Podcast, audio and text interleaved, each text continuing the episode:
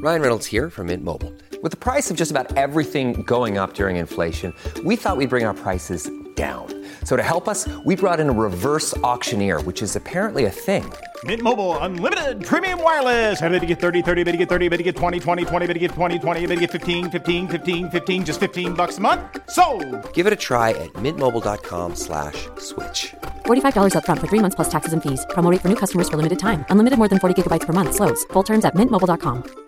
So, with the legalization of weed, what does that mean for insurance companies?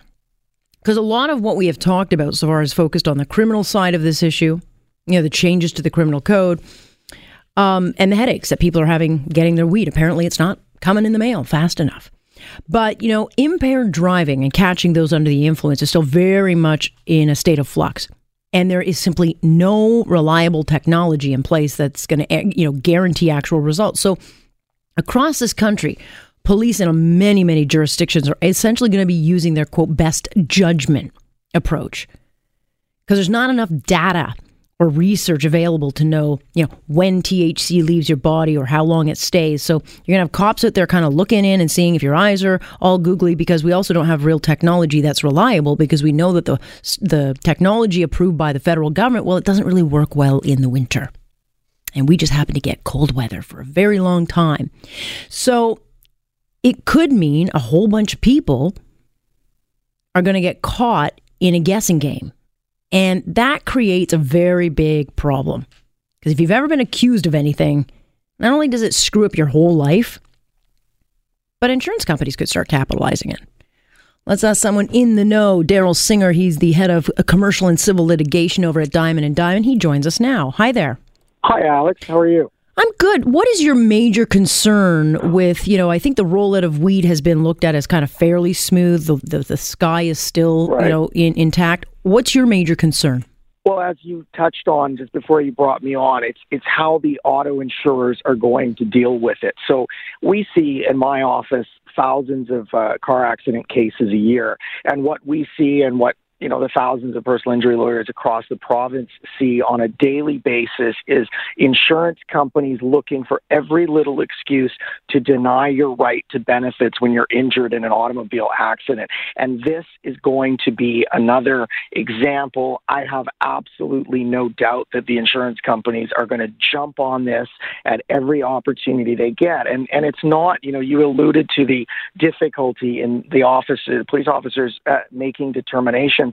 It's not really the fault of the officers. They're going to do the best job they can do. Yeah. But what's going to happen is initially, until we have the kind of standardized, reliable testing that we have with roadside alcohol tests, we're going to have a lot of false uh, charges or false reports. And that's going to give the insurance companies an opportunity to say, hold on, we're not paying out these benefits. And what that means is people who will ultimately be exonerated, uh, and there will be many, many of them because there's going to be, I expect, a lot of for lack of a better term, we'll call false positives at roadside based on the police decision making.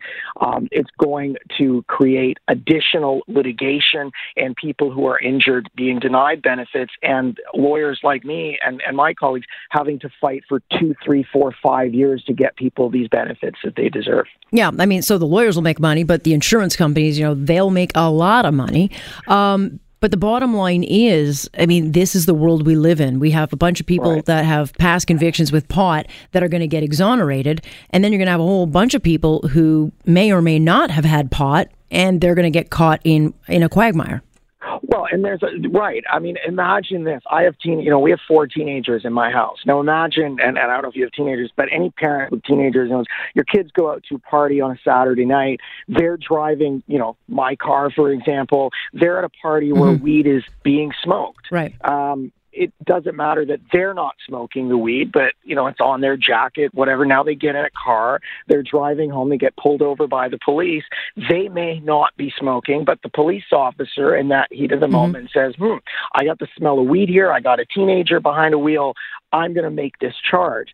Um, if there's and, and that would occur, let's say where there's an accident, the teenager's involved in an accident. Now, if that teenager's injured, um, or, or or that teenager hits somebody else who's injured, both of them are now going to have trouble collecting the insurance benefits. And again, it could be any number of things which cause the police officer, whether they lay a charge or not, even to simply write in the accident report that there's the suspicion of marijuana use, is going to give the insurance companies uh, an opportunity to deny the claim.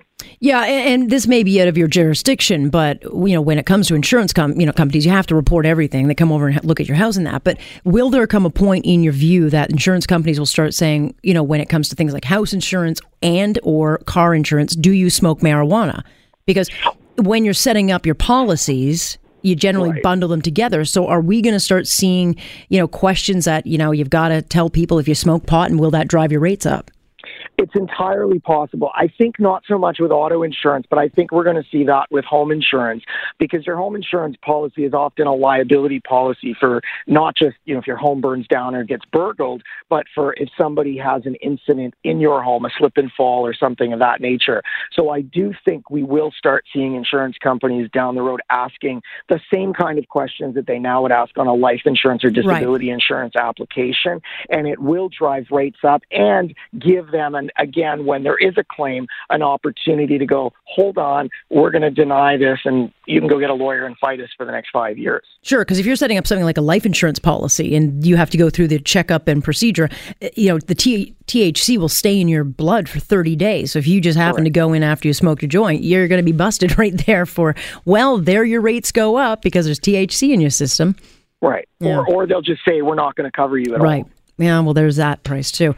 Well, it sure will be interesting. We know that there's going to be probably class action suits out of this. It's too early to suggest that's going to happen anytime right. soon. But are you already starting to get calls of people that are concerned or have been caught uh, impaired? Uh, uh, not or falsely yet. impaired? Not yet. I think it's coming. I don't see a class action suit anytime soon, but I do see an awful lot of, as I said, what we'll call false positives at roadside, um, where now people are denied the right to the benefits they're entitled to. And I expect those calls are going to start, you know, within within a matter of days or weeks. We're going to start to see a lot of that. Quickly, I've got like 20 seconds. Um, what advice then are you giving someone if they've been pulled over? Uh, say nothing, do nothing. Uh, my advice to anybody is, you know, say nothing to the police at all, um, and don't get. You know, I tell my kids don't get in a car with anybody who's smoking marijuana because you don't want to get caught up in it in in these day and age. If there's a car accident and you're, you know, a passenger in a friend's vehicle, so be careful with whom you get in the car. Good advice, Darryl. Thanks so much for joining us. Appreciate that. My, yeah, my pleasure. Thanks. That is uh, Darryl Singer, someone who does uh, commercial and civil litigation in this area over at Diamond and Diamond. And yeah, it, it's it, I think the unintended consequences of legal weed still very much unknown. Quick break here, and when we come back, ooh, guess who's going into federal politics? Ooh, take a guess. We'll talk about that coming up in just a minute, and we'll talk about why a guy dressed up like a hot dog and gave out hot dog water to essentially tell Gwyneth Paltrow, "You're full of it." That next here on Point. I'm Alex Pearson, and this is Global News Radio.